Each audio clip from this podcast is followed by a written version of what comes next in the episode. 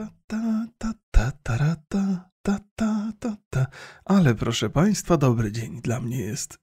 To znaczy definicja dobrego dnia pewnie jest bardzo zróżnicowana i nie uznalibyście tego za dobry dzień, ale ja się cieszę. E, jakiś czas temu kupiłem sobie głośniki Amazona, te, które obsługują Alexę. Bardzo przyjemne urządzenia. O, przepraszam, Alexa, nic nie mówiłem. E, Okej, okay. Trzeba uważać, co się wymawia, bo tutaj mam zainstalowany, jak widać. I, i to jest fajne urządzonko. Przysterowane głosem i, i zupełnie spoko. Natomiast nie mogłem z jakiegoś powodu podłączyć do, do, do, do tego urządzenia, które się zaczyna na A. Nie mogłem podłączyć Spotify'a za żadne skarby. No nie, nie chciało się. Tam jakieś blokady regionalne, jakieś pierdoły. I to było zaskakujące, bo niektórzy użytkownicy w Polsce mogli, ja nie mogłem. I myślę sobie, kurde, to ja bardzo lubię słuchać rzeczy na Spotify'u, mam tam wszystkie swoje playlisty. I w związku z tym, że, że, że nie mogę tego Spotify'a podłączyć, to, to cały, cały mój pomysł na zorganizowanie sobie takiego e-domu, to go trochę szlak trafił. Mówię, nie, to było moje pierwsze takie e, urządzenie e, z tych takich nowoczesnych, domowych e, przyrządów i, i nie działa mi tak, jakbym chciał. I mówię, nie, piernicze, to już nie kupuję, bo też miałem zamiar gniazdka kupić, żeby sterować tam sobie przez Wi-Fi i tak dalej. No takie fascynujące rzeczy. I potem jakbym rozpoznał te wszystkie procesy, to bym cały ten e-dom sobie zrobił. Ale teraz w związku z tym, że się trochę przerzucam na Apple, no to też trzeba się zastanowić nad urządzeniami Apple, żeby to było w ekosystemie sprawne i kompatybilne, a to też kosztuje drożej, więc wszystkie moje plany zostały odsunięte na bok. No ale w związku z tym, że, że Spotify zaczął wreszcie u mnie działać, to, to myślę sobie, że mo- może najwyższa pora zrobić kolejny krok. A to przyjemne jest, taki, taka mała rzecz, a cieszy i, i mnie cieszy. Proszę Państwa, ja nie potrafię opowiadać kawałów, zupełnie nie potrafię opowiadać kawałów. To jest, pewnie w podręcznikach do psychologii jakoś opisane są takie egzemplarze jak ja. Ja potrafię być zabawny, od czasu do czasu powiem coś śmiesznego, ale nie potrafię opowiadać kawałów. To pewnie wynika z, z jakiejś takiej niepewności albo mm, myślę sobie, że to może z jakiejś mojej wrodzonej nieśmiałości. Wiem, wiem, że to nie brzmi dzisiaj, jakbym mówił szczerze i prawdę, Bo, bo nie, nie sprawiam pewnie wrażenia nieśmiałej osoby, ale kiedyś byłem, nie wyrobiłem sobie umiejętności. Do opowiadania kawałów potrzeba takiej jakiejś pewności siebie, yy, takiego przekonania, że od początku do końca potrafimy poprowadzić tę historię w sposób zabawny i zwieńczyć ją wybuchem śmiechu, yy? Bo chyba ni- nie ma nic gorszego, yy, nie ma nic gorszego niż opowiedzieć dowcip i nikt się nie śmieje. To są straszne są sytuacje. Ale to opowiem wam, opowiem wam to, to opowiem wam dwa kawały. Eee, a może nie, zobaczymy, ale opowiem wam historię. Na studiach mieliśmy mieliśmy mm, mieliśmy taki bardzo ciekawego faceta, już nie pamiętam jak on się nazywał, ale to był taki gościu, który trochę, trochę był nie, niezależnym myślicielem i nie dawał się wkręcić w jakieś takie grupy. I, I nie robił tego, co normalnie ludzie robią w ramach pewnych społecznych zachowań, żeby być częścią grupy. O tak, wiem, że to strasznie zaawalowana historia, ale właśnie sobie, sobie przypomniałem i próbuję ułożyć w głowie, żeby to miało ręce i nogi. Więc któregoś dnia stoimy sobie w kółeczku, on też stoi między nami i, i jakiś ziomek opowiada dowcip, nie? Ja opowiadam ten dowcip tak bardzo nieumiejętnie, ja postaram się Państwu go y, przybliżyć, on jest trochę wulgarny. Więc któregoś razu y, Kubuś Puchatek i Prosiaczek sobie zorganizowali wódkę, I, i, i, i Kubuś mówi, ej, Prosiaczek, to weź poczekaj, ja skoczę po zagryzkę, to nie pij beze mnie, nie? Eee, kurde, chyba zapomniałem, jaki jest, jaki jest punkt kulminacyjny tego dowcipu. No widzicie, jakie, jakie to jest straszne? No ale dobra, mamy sytuację zarysowaną. Więc Kubuś idzie po, po zagryzkę i wraca, i wraca, a Prosiaczek już wypił tą wódkę sam, leży pijany i mówi, przepraszam cię bardzo, Kubusiu, że wypiłem sam, nie mogłem się powstrzymać. A na to Kubuś odpowiada, o ty świnio jebana. I to jest koniec. Jakby rozumiem, że wybuchów śmiechu nie wywołałem. Nie wiem, czy opowiedziałem ten dowcip doskonale. Wy macie po- jakiś zarys tego, jak wygląda moje opowiadanie żartów. I teraz, ale uwaga, teraz jakby e, e, zwieńczenie tej historii. E, przez chwilę nikt się nie śmieje z tego żartu, bo on był opowiada- opowiada- opowiedziany równie umiejętnie, jak, jak ta moja historia. E, ale nagle jeden z ziomków wybucha śmiechem i wszyscy do niego dołączają. A ten, a ten chłopaczek, o którym wam opowiadałem, który trochę był poza, poza, po, poza tym obrysem grupy, tak patrzy na nas, patrzy i mówi, w ogóle nie macie charakterów. Mówi, gdyby ten facet się nie zaśmiał, to byście w ogóle się nie śmiali, nie? A teraz, żeby się jemu podlizać, to się śmiejecie wszyscy, nie? I mnie zatkało totalnie. Bo ja byłem też jednym z tych śmiejących się i nie wiem, co wydawało, wywołało mój, moją reakcję. No pewnie to, że wszyscy wybuchnęli śmiechem. Albo myślałem sobie, kurde, faktycznie facet ma rację. Gdyby nie to, że jeden z ziomeczków zaczął się śmiać, to byśmy nie dołączyli w ogóle do tego. Nikogo nie rozbawił ten, ten żart. I może faktycznie jest tak, że jest, jesteśmy w grupie pozbawieni charakterów, że przestajemy myśleć indywidualnie, zaczynamy myśleć grupowo. To jest pewnie jakaś opowieść na dłuższa zdecydowanie, ale jest to pewna ciekawostka, która mnie na studiach spotkała i, i, i miałem trochę podziwu wobec tego, tego faceta, mimo że on tam się nie cieszył jakąś wielką, wielkim szacunkiem grupy, właśnie ze względu na to, że, że mówił wszystko wprost. Ja też się zastanawiam, czy to jest jakiś taki poziom, czy to jest jakiś taki brak umiejętności funkcjonowania w grupie, jeżeli powiesz coś, co cała grupa odbiera negatywnie. To trudno atakować grupę, nie? Trzeba być bardzo ostrożnym, bo cię mogą wykluczyć, a ludziom to z reguły przeszkadza, jak są wykluczeni, nie? Ale temu facetowi nic nie przeszkadzało. Robił swoje, mówił swoje. To było trochę imponujące. Ale więc, więc to zupełny przypadek, że wam opowiedziałem tę historię. Natomiast chciałem państwu opowiedzieć żart, dowcip, który słyszałem jakieś lata temu w wersji oryginalnej, chyba, chyba na jakimś, jakimś takim talk show zagranicznym. Postaram się to przełożyć na język polski, bo mnie ten dowcip bawi, ale też chciałbym państwu powiedzieć, dlaczego tu nie ma takich żartów w podcastach moich, ponieważ nie potrafię opowiadać dowcipów i to myślę sobie, być może ten, ten żart to zobrazuje. Otóż jest sobie facet, który zażywa bardzo często alkoholu, gdzieś chodzi do knajp, do barów i upija się, często wraca pijany do domu, chociaż trochę się tego wstydzi, żona na niego krzyczy. No i pewnego dnia też był w knajpie i oczywiście napił się strasznie i potem spożygał całe swoje ubranie. Taki zażygany podchodzi do jednego z kolegów, ten kolega patrzy na niego z niesmakiem. No i ten, ten zażygany mówi, kurde, no nie, no żona mnie znowu, zabije mnie żona, opieprzy mnie za to, że znowu przyszedłem pożygany do domu. A ten kumpel mówi, no wiesz co, dam ci dobrą radę. Wyciągnął dziesięć dolarów z, portf- z portfela, włożył mu do kieszeni w koszuli, mówi, słuchaj, powiesz tak, pójdziesz do domu i powiesz, to nie ja, jakiś ziomek na mnie wpadł, yy, zwymiotował i to są jego i powiedział, dał mi dziesięć dolarów, żebym na pranie miał. I to jest taka fajna historia, miła, taka sympatyczna, nie możesz to opowiadać jako anegdotę. I gościu mówi, o, doskonały pomysł, dzięki stary, to idę do domu, nie? Idzie do domu, żona patrzy na, na faceta, mówi, znowu się pożygałeś, znowu byłeś na imprezie. On mówi, nie, nie, kochanie, taka zabawna historia, szedłem przez miasto, jakiś pijany facet na mnie wpadł, zwymiotował, ale wyobraź sobie, był taki sympatyczny, że dał mi dychę, powiedział, że to na pranie. I ta żona, o, o, bierze tą dychę i mówi, ty, ale tu są dwie dziesiątki. A ten, ten facet mówi, no bo jeszcze mi nasrał do spodni. Tada! Jest koniec tego żartu. Uważam, że on jest zabawny. Ale to w zależności od tego, czy państwa ten żart rozbawi, czy też nie, to będziecie wiedzieli, dlaczego żartów nie opowiadam na podcastach. W ogóle bardzo rzadko opowiadam publicznie żarty. To jest chyba taki problem, gdzie... Teraz muszę się napić tej kawy, bo zauważyłem na paru nagraniach, co też zresztą teraz następuje, że nie wypijam, że podnoszę, niezależnie od tego, czy mam herbatę czy kawę, podnoszę do ust, ale zaczynam opowiadać, opowiadać i odkładam, nie, nie, nie napiwszy się. I parę osób, zwłaszcza na YouTubie, zgłosiło się z takim zastrzeżeniem, ej, no weź, że napij się tej kawy, bo nie wytrzymam, nie? To już do tego stopnia nie pijam tej kawy, że to jakieś, jakieś e, nerwice powoduje u niektórych moich widzów. Zatem myślę, że tu zaczynają działać neurony lustrzane. Czyli takie jakieś, nie wiem, czy to dobrze w ogóle nazywam, te, te rzeczy, które się znajdują w naszych mózgach, które powodują, że trochę wczuwamy się w to, co robi człowiek, jakiego obserwujemy. I jeżeli on nie dopija tej kawy, to też mamy poczucie, że, że nie dopiliśmy jej i mamy dyskomfort. O neuronach lustrzanych pierwszy raz usłyszałem i po raz kolejny mówię, to może być jakaś absolutna głupota, bo to byłem dzieciakiem. Moja mama oglądała mecze bokserskie. I moja mama strasznie robi uniki podczas oglądania tych meczów bokserskich. Tak naprawdę jakby była na ringu. Takie to było, zawsze było zabawne. Zastanawiałem się, jaki, jaki proces za tym stoi. I gdzieś tam trafiłem na jakiś program edukacyjny, w którym mówiono właśnie o tym, że obserwując drugiego człowieka bardzo zaczynamy kopiować jego zachowania. Tak na, naśladujemy. I przy oglądaniu walk, czy tam jakichś takich sportowych zawodów, to jest...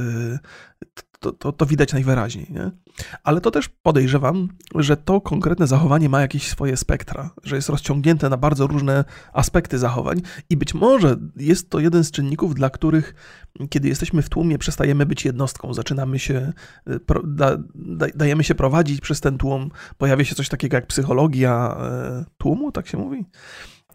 Więc, więc zaczynamy trochę działać jak jeden organizm. Pewnie nie są to neurony lustrzane, ale podejrzewam, że są to jakieś takie, że są to jakieś takie podobne mechanizmy, że stajemy się częścią stada, że coś nas w środku zmusza do pozbycia się indywidualności, która w tej sytuacji nie do końca jest dobra.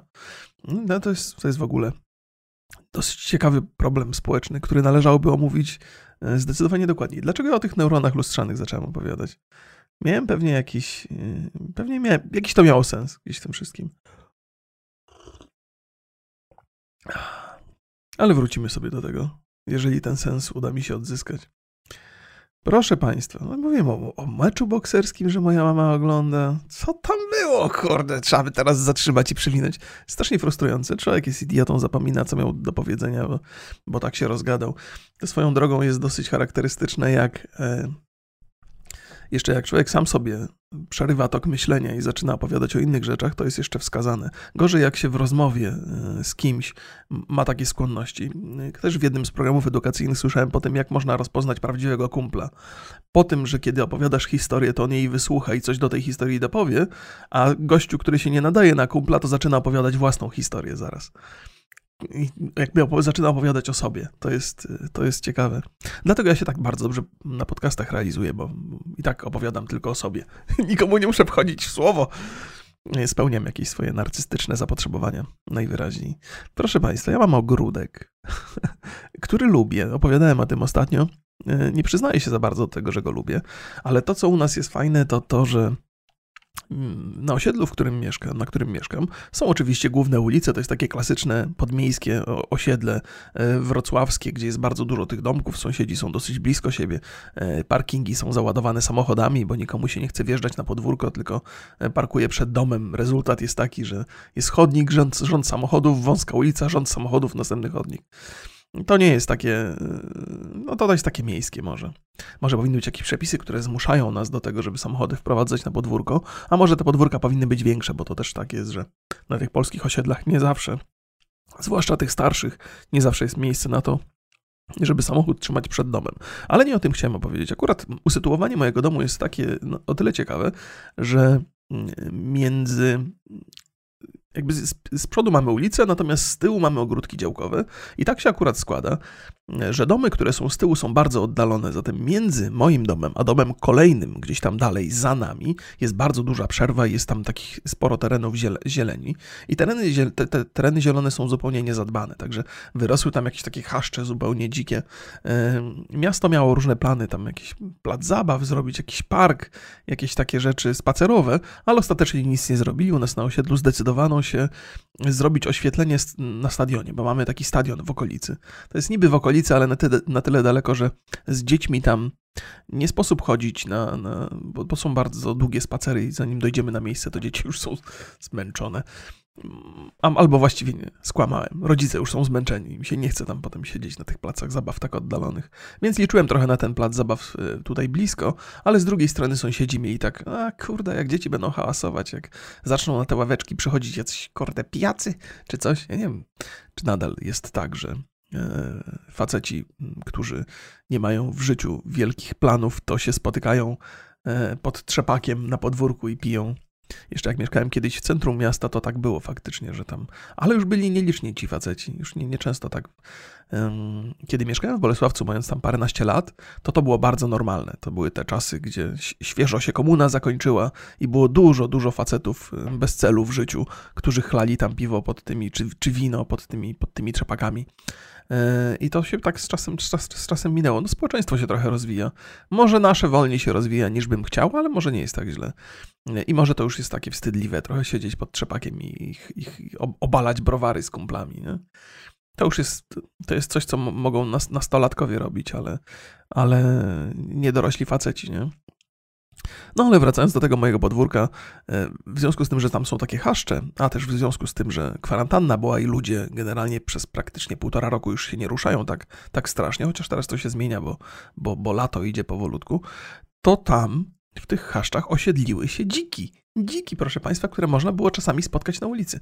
Jak pierwszy raz wychyliłem się przez okno i zobaczyłem dziki, znaczy maciorę idącą z małymi dzikami, to poczułem się, że natura przejmuje kontrolę nad otoczeniem. I to tak w taki sposób bezpardonowy zupełnie. Mówię, jak?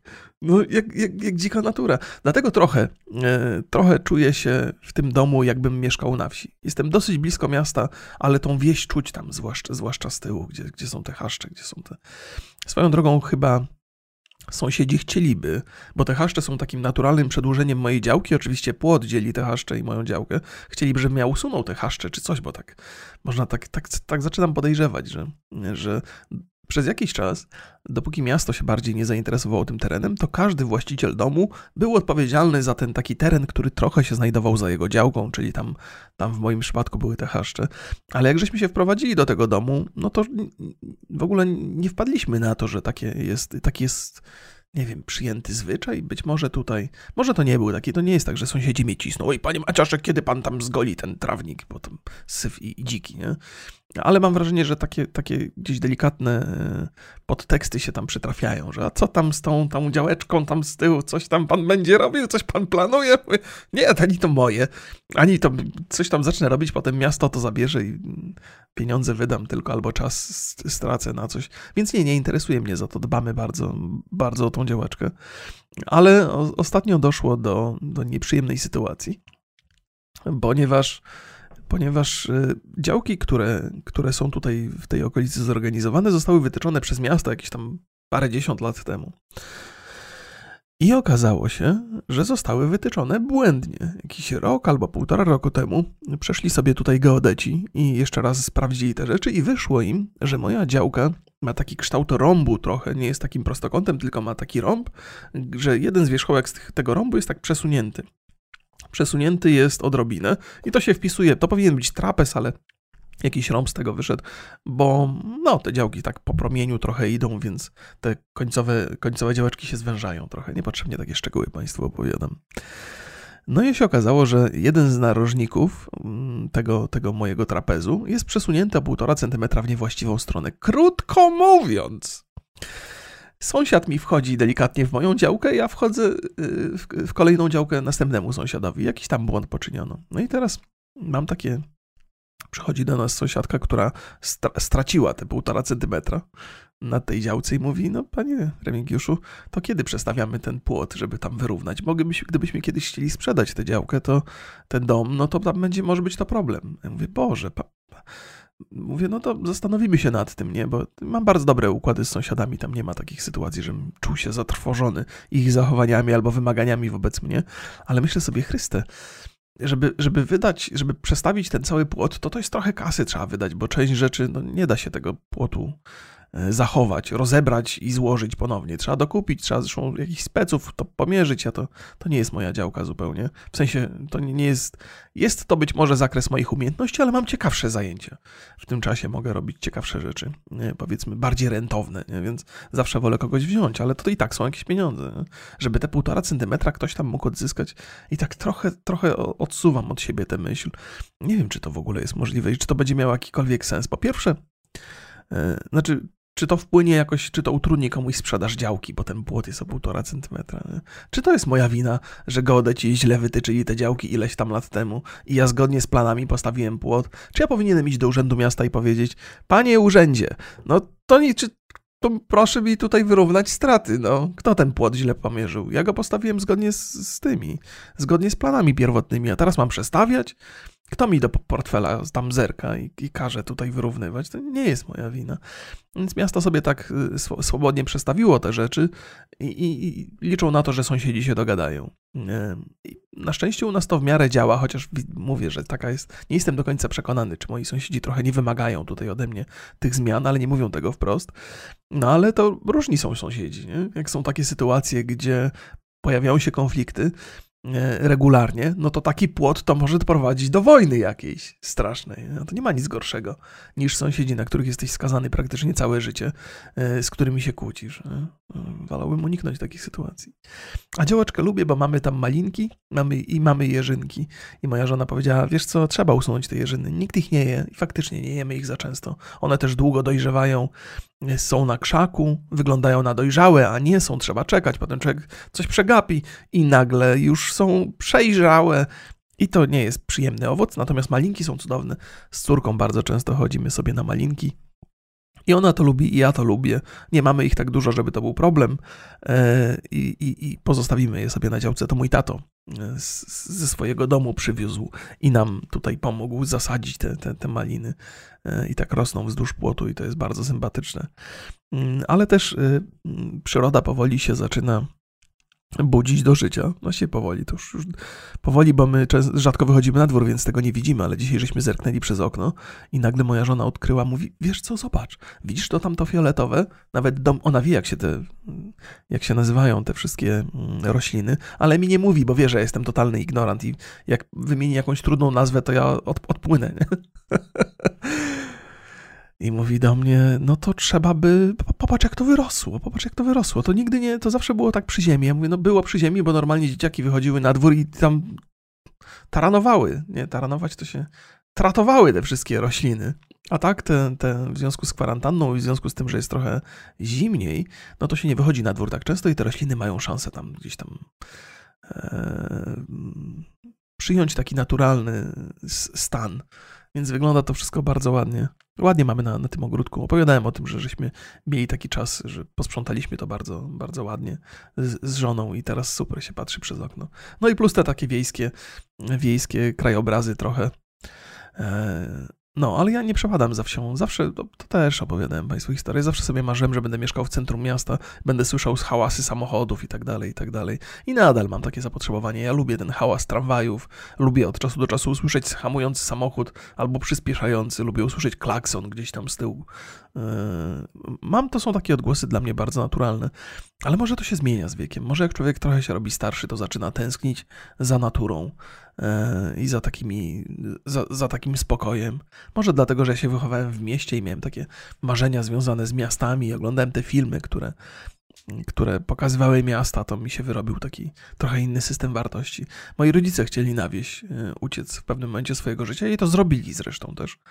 A ja miałem takie, to też mogło wpłynąć na mnie, bo w związku z tym, że rodzice uciekali z miasta, no to ja też musiałem, a miasto bardzo lubiłem, więc odbierałem wieś jako takie miejsce, jako takie miejsce, gdzie zostałem skazany tutaj teraz na mieszkanie na wsi, podczas gdy wcześniej było miasto, byli blisko koledzy i podwórko i w piłę można było pograć, więc może też się taka niechęć dla mnie, niechęć we mnie do natury stworzyła, ale trochę z tą niechęcią walczę, eee, tutaj obserwując sobie swoją działeczkę i dziki, które czasami się wychylają.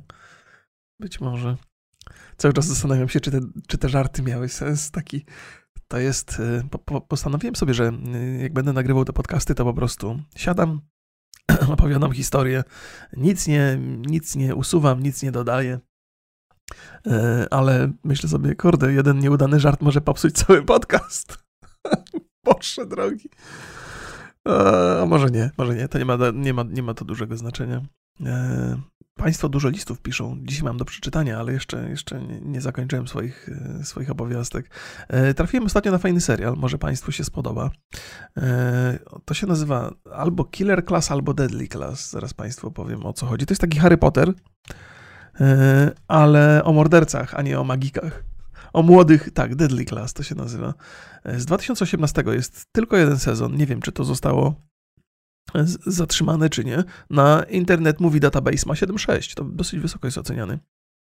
Muszę przyznać, że bardzo mi się podoba. Jakkolwiek jest niewiarygodny w wielu aspektach, no bo mówimy o dzieciakach, które mają, są kształcone na przyszłych morderców, o tyle bawi mnie pewien dystans yy, który, który w tym filmie jest wyraźnie widoczny. To znaczy, te dzieciaki mają dużo takich filozoficznych przemyśleń, takich mądrych i głębokich tekstów, ale wypowiadają je z takim dystansem i z takim luzem, że wiesz, że w tym się kryje trochę ironii, trochę sarkazmu i że to nie jest taki, taki serial, który udaje bardzo, bardzo mądry, tylko taki, to jest taki serial, gdzie dzieciaki zostały tak doświadczone przez życie, że mówią rzeczy głębokie i filozoficzne, ale trochę sobie z tego robią jaja.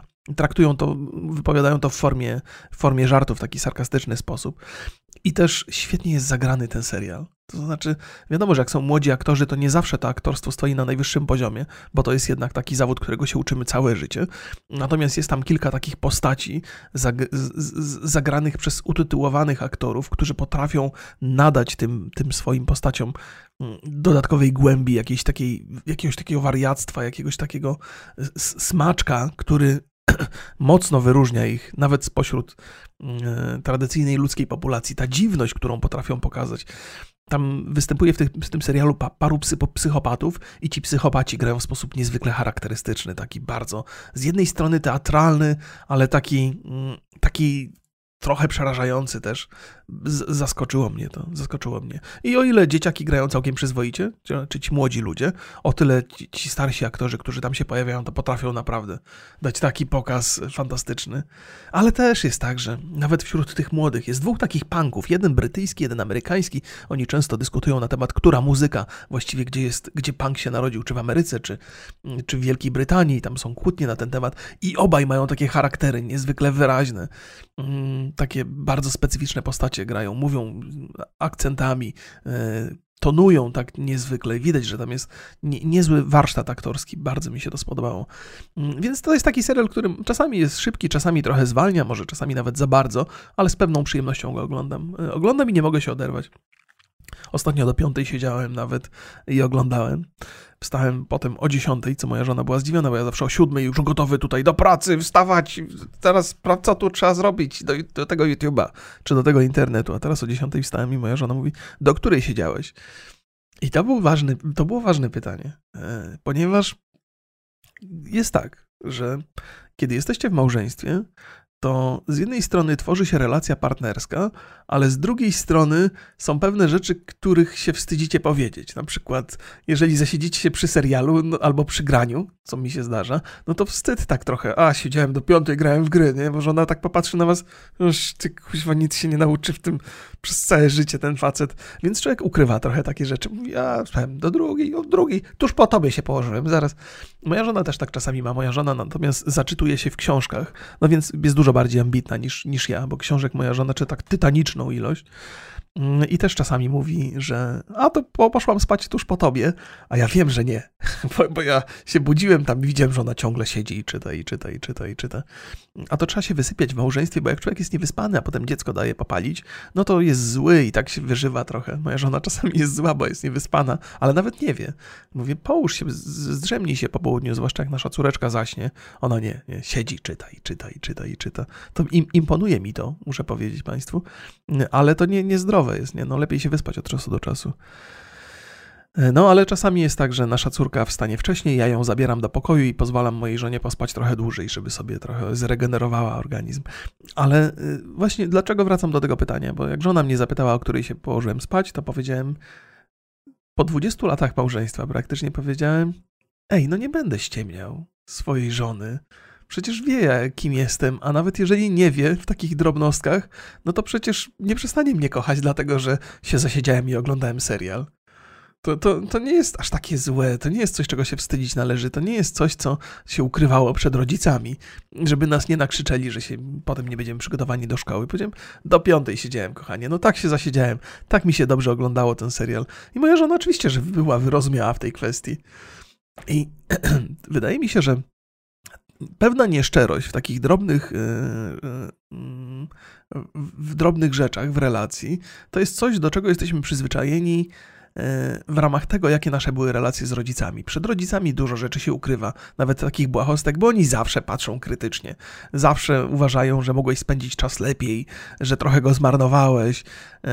Nie dostrzegają tej całej radości i przyjemności płynącej ze szczeniackiego marnowania czasu, bo inaczej patrzą na życie. Ja też zresztą dzisiaj, jak patrzę na zachowania mojego syna, to czasami jestem bardzo krytyczny, ale staram się mieć dystans, staram, staram się myśleć, pamiętasz jak to było, kiedy byłeś dzieciakiem, pamiętasz?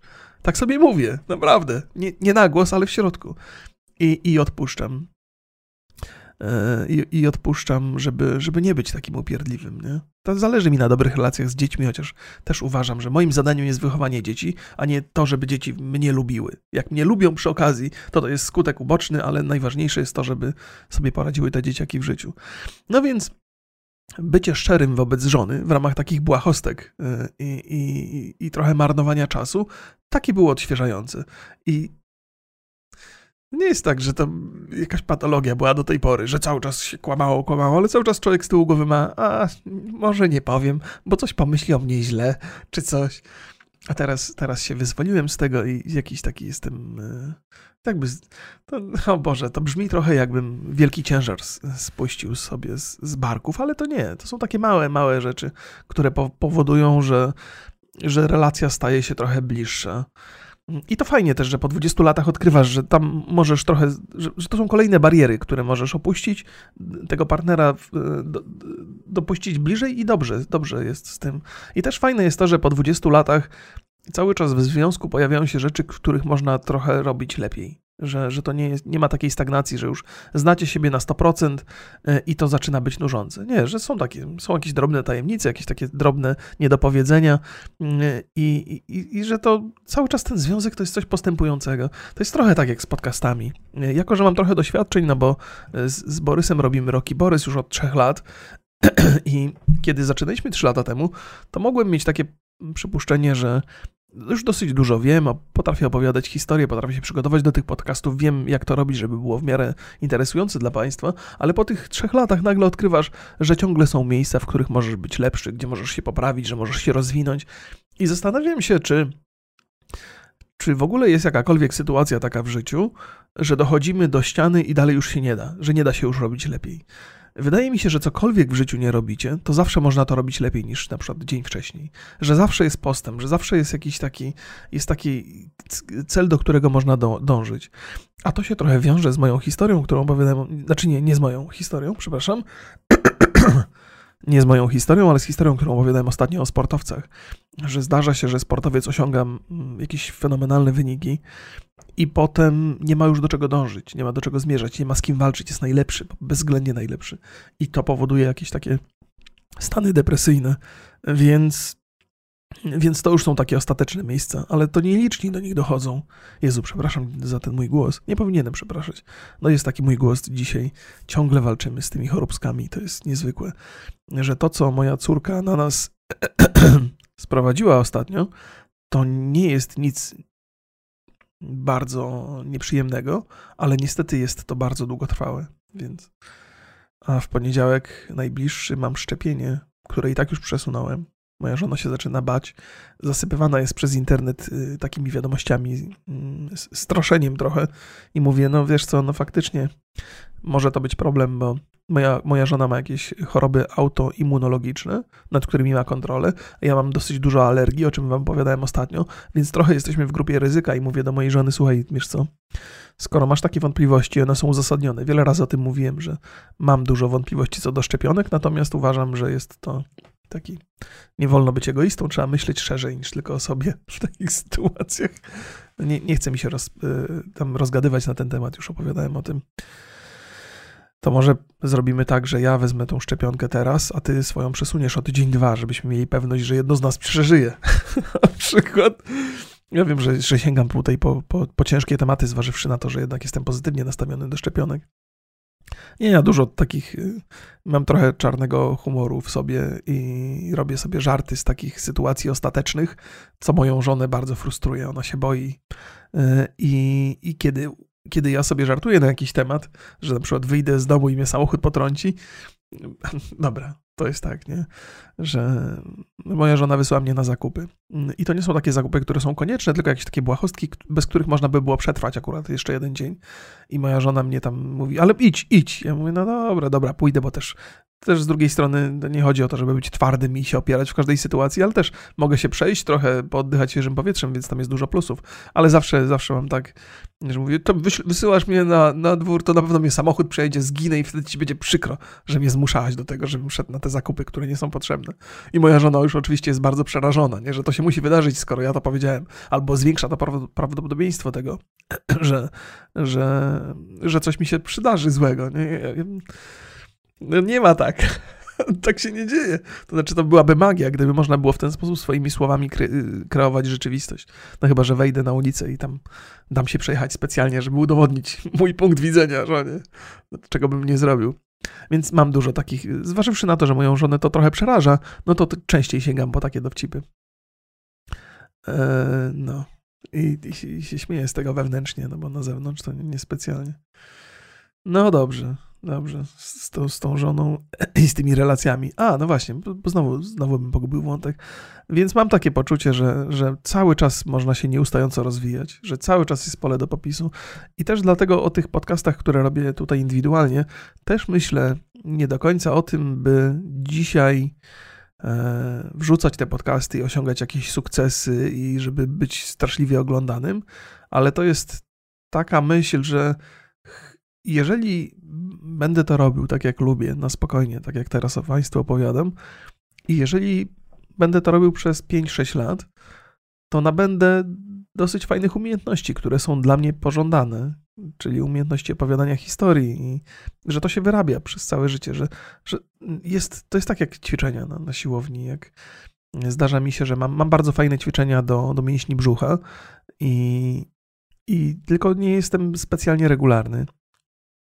I któregoś, i bardzo często mi się zdarza, że minęły dwa miesiące od czasu, jak postanowiłem sobie, że będę ćwiczył regularnie, ale nie ćwiczyłem regularnie. I siadam, staję tak przed lustrem i mówię, kurde, ale byś dzisiaj super wyglądał, jakbyś, jakbyś dotrzymał tą regularność. A miałbyś już to za sobą. No dwa miesiące ćwiczeń, zmarnowany czas.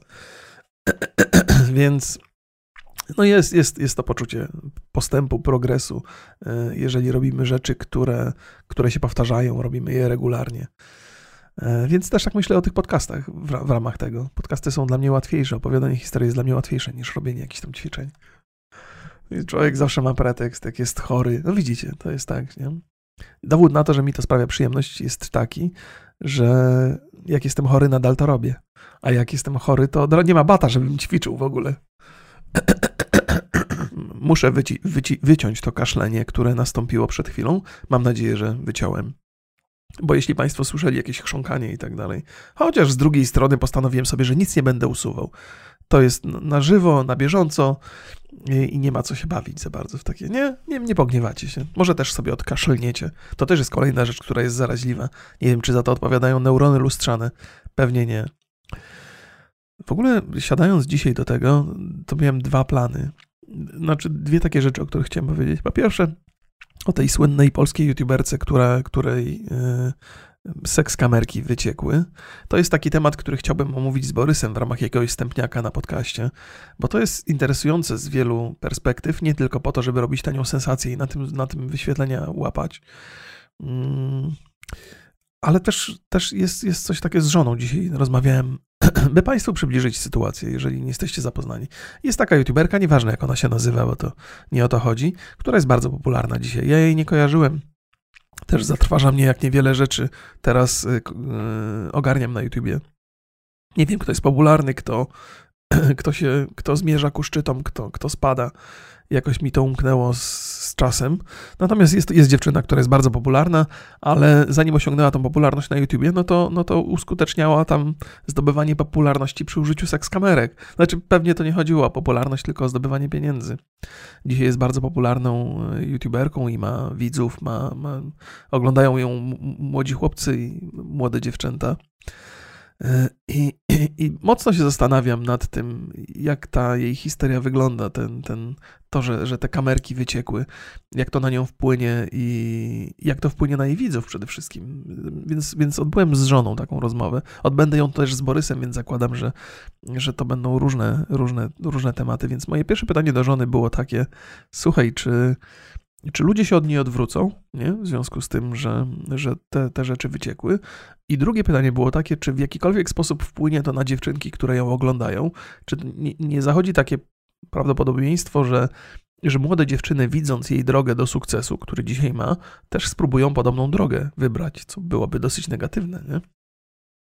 I moja żona odpowiedziała tak, na pierwsze pytanie powiedziała tak, że słuchaj, że dzisiaj te rzeczy związane z, z, z wszelkimi seksaferkami kompletnie są nieznaczące, nie robią na ludziach, na ludziach wrażenia. Przypomniała mi taką historię o, z Big Brothera, że była sobie w Big Brotherze taka dziewczyna, która miała ksywę Frytka, ona chyba miała nazwisko zresztą Frytkowska, bodajże, i, i że ona też gdzieś tam jakiś seks uprawiała w jacuzzi i strasznie, strasznie jej się dostało za to. Znaczy potwornie tam, tam szkalowana była do dzisiaj, zresztą jest postrzegana przede wszystkim przez, te, prze, przez tą akcję z, z, z jacuzzi. Natomiast potem z czasem nastąpiło dużo różnych innych rzeczy mniejszej i większej, mniejszej i większej mocy i ludzie przestali w ogóle zwracać na to uwagę. To są takie krótkie historie, szybkie, które, które, które są zapominane i nie wpływa to w żaden sposób na, na, na ludzi, którzy uczestniczyli w tych historiach, a jeśli już, zwłaszcza w przypadku dziewczyn, to może wpływać na popularność. I podejrzewam, że ta konkretna youtuberka, mimo że teraz ma takie... Być może problemy, być może ciężko jej to znieść, bo to jest, są zawsze takie przykre historie, kiedy nie do końca, albo trochę taka wstydliwa przeszłość wraca i, i, i, i przypomina o sobie, a wiecie, jaki jest YouTube, to znaczy ludzie jej nie dadzą spokoju do końca życia, czy do końca życia będą ludzie na nią patrzyli, zwłaszcza faceci, przez pryzmat tych seks kamerek.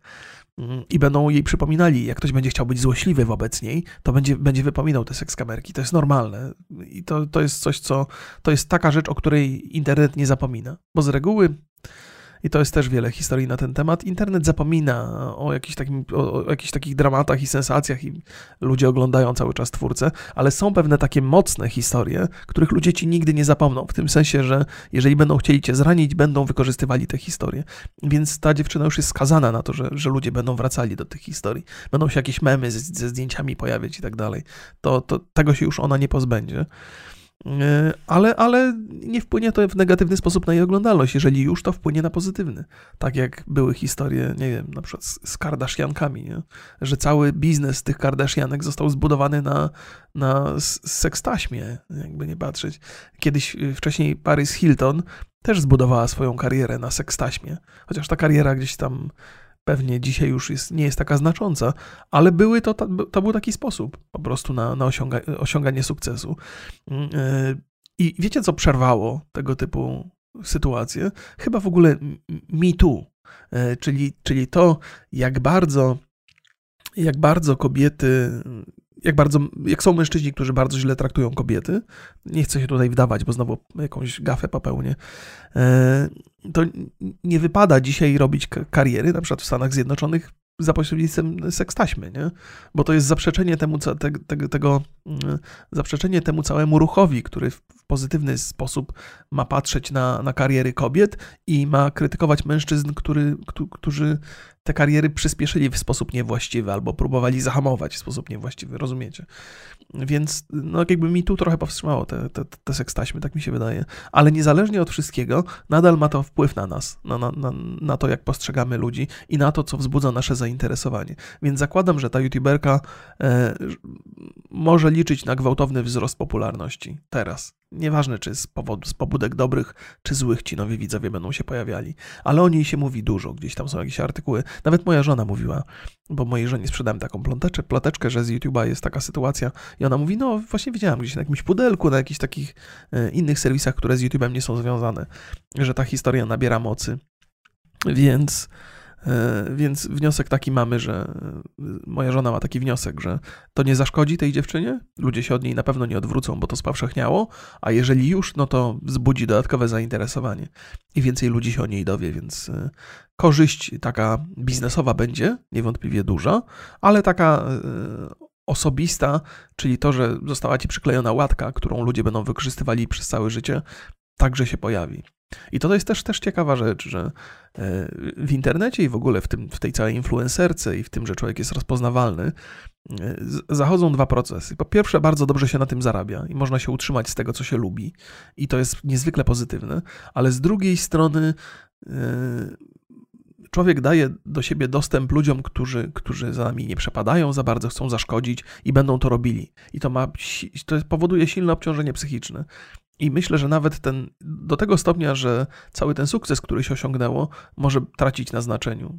Prze, przestaje dawać szczęście, a pozostaje jedynie ta, ta, ta przykrość, jaką potrafią ludzie nam sprawić, bo mają narzędzia ku temu. Więc jakby nie, niezależnie od tego, co ja myślę na ten temat, to życzę dziewczynie jak najlepiej i mam nadzieję, mam nadzieję. Znaczy, w, to nigdy nie jest dobrze, jak przytrafi się w życiu sytuacja, która potem niszczy nam przyszłość. Nie? Więc mam nadzieję, że w tym przypadku się tak nie stanie. Niezależnie od tego, kim ona jest i co ja osobiście na jej temat myślę, to, to, to mam nadzieję, że jej się tam wszystko dobrze potoczy. Druga historia, drugie pytanie, które zadałem żonie, to jest takie, czy, czy w jakiś sposób wpłynie to na te dziewczynki, które ją oglądają. I, i to też, też ciekawe rzeczy mi, mi żona powiedziała, bo w ogóle postrzeganie kobiet w mediach, w internecie chyba trochę odbiega od tego, jakie kobiety są. W sensie takim, że ciągle jednak gdzieś tam na piedestale są, są dziewczyny, które są bardzo atrakcyjne.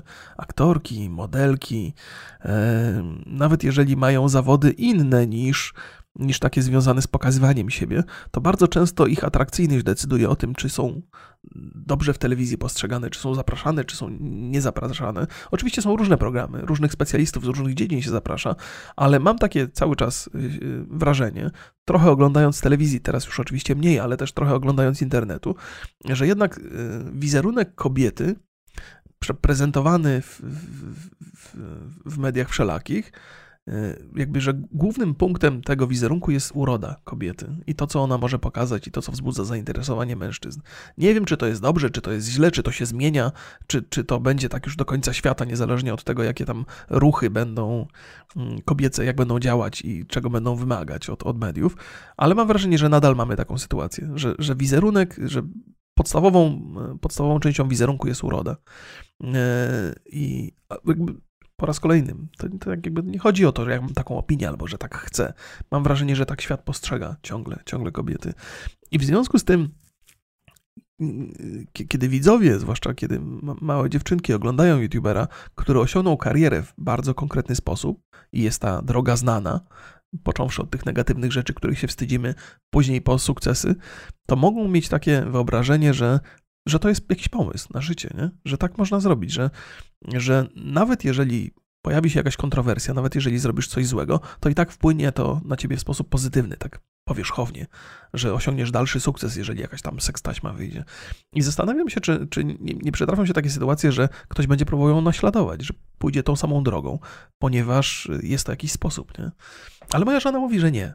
E, właśnie. Że, że, że to nie jest powiedziane, ponieważ są, różne są dziewczyny i, i, i różne wartości są dla nich, dla nich istotne. I to, że media pokazują ten, ten wizerunek poprzez pryzmat urody, to wcale nie oznacza, że większość dziewczyn ma taki cel, że taki sposób ma na osiągnięcie sukcesu. Nie, to nie jest prawda. To jest zaburzony, że jest bardzo zaburzony wizerunek kobiety, że ten przedstawiony przez media jest bardzo odległy od tego, jakie są dziewczyny naprawdę. I, i moja żona powiedziała, że Znaczy właściwie nie starała się w to wprowadzać swoich osobistych jakby doświadczeń i tego, co ona by robiła albo jak by robiła, ale moja żona jest przekonana, że, że takie dziewczyny, jak ta konkretna youtuberka i takie dziewczyny, które chciałyby naśladować tę youtuberkę, stanowią mniejszość. I to się trochę potwierdza też w obliczu tych wszystkich historii, których się nasłuchałem na temat pornografii wcześniej, że, że dziewczyny decydujące się na takie rzeczy mają jakieś złe doświadczenia gdzieś po drodze. Coś się wydarzyło w ich życiu, coś je trochę skrzywdziło, coś je trochę uszkodziło gdzieś tam, że eksponują siebie na, na, na tyle. Więc niezależnie od tego, jak bardzo ten, ten, ten taki przeseksualizowany wizerunek jest, jest w mediach przedstawiany, no to on odbiega mocno od rzeczywistości.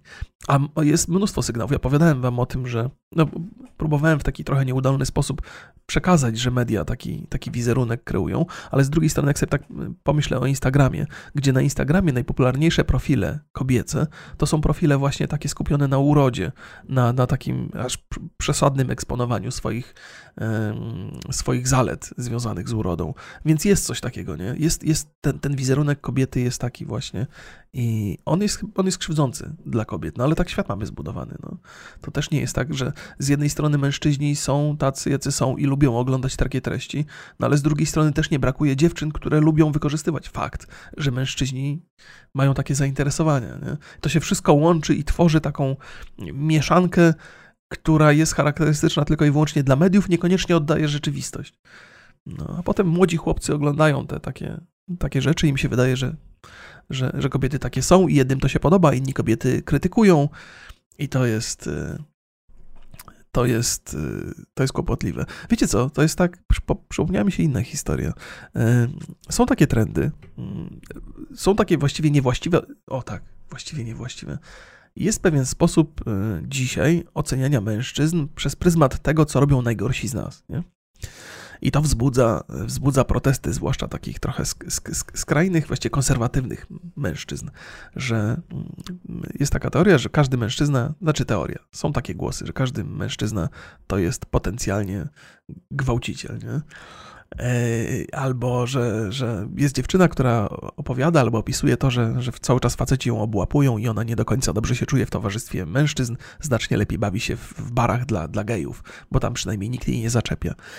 I to jest taka skrajna postawa, która opiera opis rzeczywistości o bardzo rzadkie przypadki, czyli takich skrajnych facetów, którzy faktycznie tacy są i wyciąganie wniosków, że wszyscy faceci są tacy, jak ci konkretnie skrajni, jest rzeczą niewłaściwą. Nie? I mężczyźni często uważają, czują się atakowani w ten sposób, że jak to? Nie każdy jest gwałcicielem.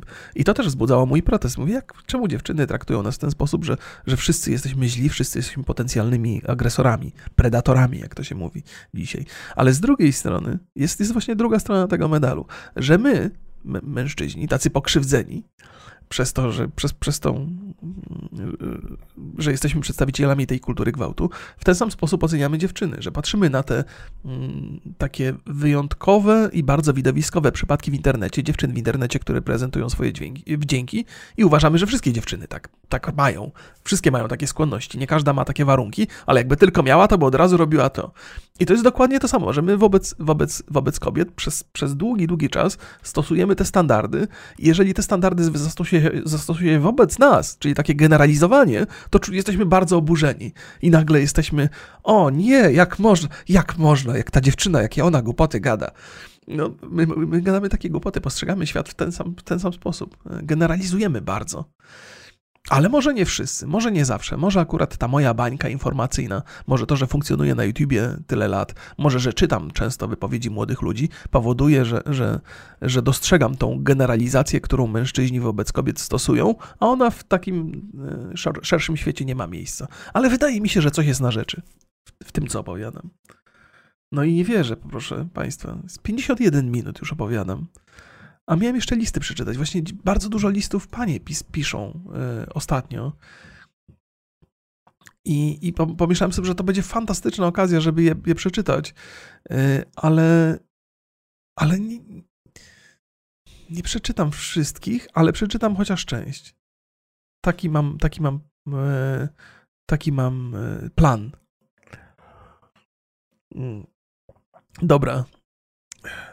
Y, Nie, nie będę czytał od kogo, tak czy inaczej. Cześć. Cześć, witam. Więc pani pisze tak. Rok. Poznałam cię dzięki Rojowi, jak z nim grałaś. Następnie oglądałam cię na YouTubie, a teraz od momentu pojawienia się twojego podcastu i Borysa, to tylko na to wyczekuję, z przyjemnością spędzam ten czas. No fantastycznie, przekażę Borysowi. Chociaż Borys słucha tego wszystkiego. Ja to potem, to jest, ja nie wiem, to jest... Się martwię trochę, że, że ten, jak Borys słucha, bo potem będzie wiedział więcej o mnie. Niż, bym chciał na przykład zdradzić i wykorzysta to przeciwko mnie w jakichś sytuacjach, kiedy, kiedy mamy konfrontację na, u siebie na podcaście. Bo ja uwielbiam tę konfrontację z Borysem, on jest bardzo e, przywiązany do swoich poglądów, potrafi świetnie ich bronić, więc ja też muszę być bardzo przygotowany, więc dodaję mu dodatkowe pociski, żeby mnie tutaj... No, dobra, dobra. Borys, weź. To jest... Proszę nie słuchać tego. Panie Borysie. E, przechodząc do sedna, nie pamiętam, w którym odcinku mówiłeś o problemach z dziewczynami. W związku z tym chciałem powiedzieć, że w drugą stronę też nie jest to takie łatwe. No, widzicie. Jestem singielką, pracującą w logistyce. W pracy zazwyczaj od ósmej do szesnastej plus około godziny podróży, tramwaj i autobus. Później już się nie chce wychodzić specjalnie na miasto czy do klubów poznawać ludzi. W związku z tym proszę o poradę, jak zwykła dziewczyna kobieta może zwrócić uwagę chłopaka na mieście, tak by to on zagadał. O, to jest właśnie, to jest problem, nie? To jest kurde problem, że faceci są od, od samego początku szkoleni do tego, żeby zagadywać yy, kobiety, w związku z tą wyrab- w związku z tym wyrabiają w sobie szereg umiejętności związanych z komunikacją. Oczywiście znakomita większość z nas, mężczyzn, nie posiada tej umiejętności albo posiadają na takim poziomie, że to śmiech na sali, ale jednak jesteśmy zmuszeni do tego, żeby, żeby kształtować swoje umiejętności komunikacyjne, żeby w jakiś sposób zwrócić uwagę dziewczyny, więc tutaj mamy dodatkowy problem. To nie dość, że, że, że w związku z tym, że, że chyba nie jest społecznie, nadal społecznie jest tak traktowane z pewnym... Mm, z pewnym dystansem to, jeżeli kobieta próbuje zagadać mężczyznę, nie? I raczej się tego nie, lo- nie robi, mimo tego, że jest ten taki postęp w tym wszystkim, nie? Więc, więc tu jest taki problem, że to trzeba zwrócić uwagę faceta, żeby jeszcze takiego, który potrafi zagadać, nie? To jest jakby problem w problemie. E- Wiesz, wiesz tak, jak tak, to żeśmy skończyli. Jeszcze jedna rzecz mnie mocno irytuje i często o tym myślę, bo tak naprawdę, by kogoś spotkać na mieście, w sensie tramwaj, autobus, to trzeba mieć ogromnego farta, bo zazwyczaj młodzi ludzie siedzą, ludzie to słuchawki w uszach i w telefonie głowa. I tu rodzą się moje pytania. Jak zwrócić uwagę takiego, kogoś takiego na siebie? I jak spotkać tego jedynego? Mam aplikację Tinder, ale tam w większości panów chodzi tylko o seks i najlepiej bez zobowiązań. Okej, okay, to jest prawda, no. Tinder to jest, to, jest, to jest narzędzie, którym się posługują i mężczyźni, i, i kobiety, ale podejrzewam, że mężczyźni mają bardzo jasno ukierunkowane zapotrzebowanie, chociaż i tam pewnie zdarzają się faceci, którzy szukają związków. Ale nawet, ale ci faceci, którzy szukają związków na Tinderze, są wyśmiewani przez innych facetów. Więc to jest, to, no, to jest, to jest problem, okej. Okay. Co ja mogę pani doradzić? Po, po pierwsze, yy, yy, próbuję sobie to wyobrazić wszystko. I wydaje mi się, że to oczywiście nie jest łatwe, ale nie można osiągnąć celu, który pani sobie założyła, nie wychodząc do ludzi. No nie da się. W sensie to prawda, że spotkanie kogoś w tramwaju i w autobusie nie, nie, nie wchodzi w rachubę, bo ludzie są zajęci swoimi sprawami. Jedyne miejsce, które ma sens w, tym, w tej rozpisce, którą mi pani przedstawiła, to jest praca. No, jeżeli jeżeli nie, nie pozna pani kogoś w pracy, no to ciężko będzie gdziekolwiek indziej. Ale mam, mam pewne przemyślenia w tej kwestii i mam nadzieję, że dobre, dobre rady. Otóż chyba niegłupim pomysłem jest poszukanie sobie zajęć, to wszystko zależy od tego, gdzie pani mieszka, ale niegłupim pomysłem jest poszukanie sobie zajęć poza pracą, jakichś takich, które, gdzie można spotkać nowych ludzi. I to nie tylko takich, gdzie są, gdzie są na pewno faceci, ale, ale nawet towarzystwo innych kobiet może z- spowodować, że poszerzy się nasza grupa znajomych, nie? Na przykład warto pójść na jogę.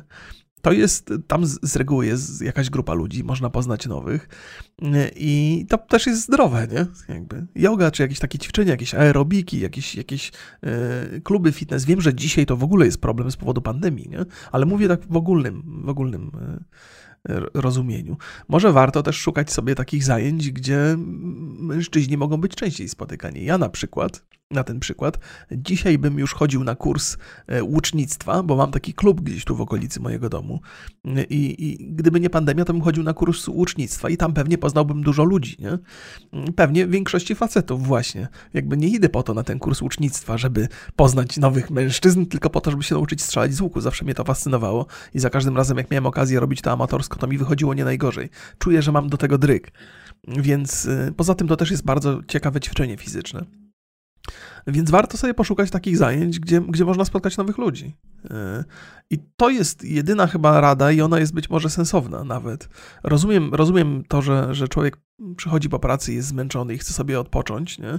Ale no, poznawanie nowych ludzi to też jest jakiś wysiłek, który trzeba podjąć. To się samo nie, nie wydarzy. Więc, więc to, to bym zalecił. No, no właśnie naj, naj, najbardziej zalecam te rzeczy, które łączą przyjemne z pożytecznym. To znaczy można trochę poćwiczyć, można się trochę porozciągać, co jest z korzyścią dla zdrowia, plus jest szansa na to, że poznamy innych ludzi. Więc to bym doradził. E, Pani Ewo, o, przepraszam, ale to nie, to chyba nie, nie zdradzę za bardzo. To bym doradził i do tego bym zachęcał i mam nadzieję, że to jest w miarę sensowne. Czy mamy jeszcze czas na jakiś jeden? Możemy coś tu jeszcze jeden. Dobrze, Zobacz, zobaczmy to, zobaczmy to. Widzę, chyba tego nie czytałem nawet, ale od czego by tu zacząć? Pani, pani Aga tutaj opowiada swoją historię.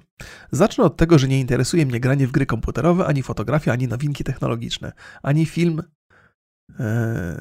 ani film. Czyli wszystkie te rzeczy, które robimy z Borysem na podcaście, pani zupełnie nie interesują. Zrozumiałem, zrozumiałem aluzję, okej. Okay. Skąd się wzięłaś? Zapyta pan. Tak właśnie zapytam. Skąd się wzięłaś? Jestem dziewczyną gracza komputerowego. A, od ponad jedenastu lat. Ja nie wiem. Proszę pani, proszę, chylę czoła. jedenaście lat wytrzymać z graczem komputerowym to, to, to skarb taka dziewczyna, naprawdę. Pewnego dnia ten chłopak musi być bardzo przystojny, że pani wytrzymuje. Żartuję. Może nie grasz tak dużo. Proszę wybaczyć te żarciki. Pewnego dnia ów chłopak włączył na YouTubie odcinek podcastu Pana i Pana Borysa. Innego dnia włączył inny, a ja sobie pomyślałam, nie mam pojęcia o czym oni gadają, ale fajnie się ich słucha. Pracuję jako analityk chemiczny w laboratorium. Praca, owszem, wymagająca skończenia trudnych studiów i bycia naukowcem, ale w gruncie rzeczy bardzo mechaniczna, powtarzalna i monotonna. Więc tak pipetuję sobie od kilku lat z telefonem w kieszeni, fartucha, z głośnika, którego wydobywa się dźwięk. Dźwięk radia, muzyki, a także podcastów, które towarzyszą mi codziennie. A przecież podcast Rocky Borys jest na Spotify, olśniło mnie pewnego dnia. Cofnęłam się około rok w czasie i rozpoczęłam słuchanie. O, jak miło! Jakie miłe rzeczy. To nie jest taki, to nie jest, widzę, list, w którym mogę dawać rady, to jest po prostu miły list dla mnie. W taki oto sposób znalazłam się w jednej z najbardziej niszowych grup waszych widzów. Nie dość, że jestem dziewczyną, to słucham was tylko w formie audio na wspomnianym Spotify. Temu mojemu słuchaniu towarzyszą pewne zjawiska. Tuzin Angoli słyszy rozmowy dwóch mężczyzn, których zupełnie nie rozumieją i na dodatek ci mężczyźni niejednokrotnie wybuchają śmiechem. A ich, tych Angoli, koleżanka razem z nimi, tymi mężczyznami. O, okej. Okay. A, okej, okay. Rozumiem. To strasznie złożone zdanie. Pani się śmieje razem z nami, to bardzo mnie cieszy. I zakładam, że ci Angole nie mają zielonego pojęcia, o co chodzi. Kolejne zjawisko to ja pytająca mojego chłopaka o gry, karty graficzne, Epic, Game Pass i wiele innych.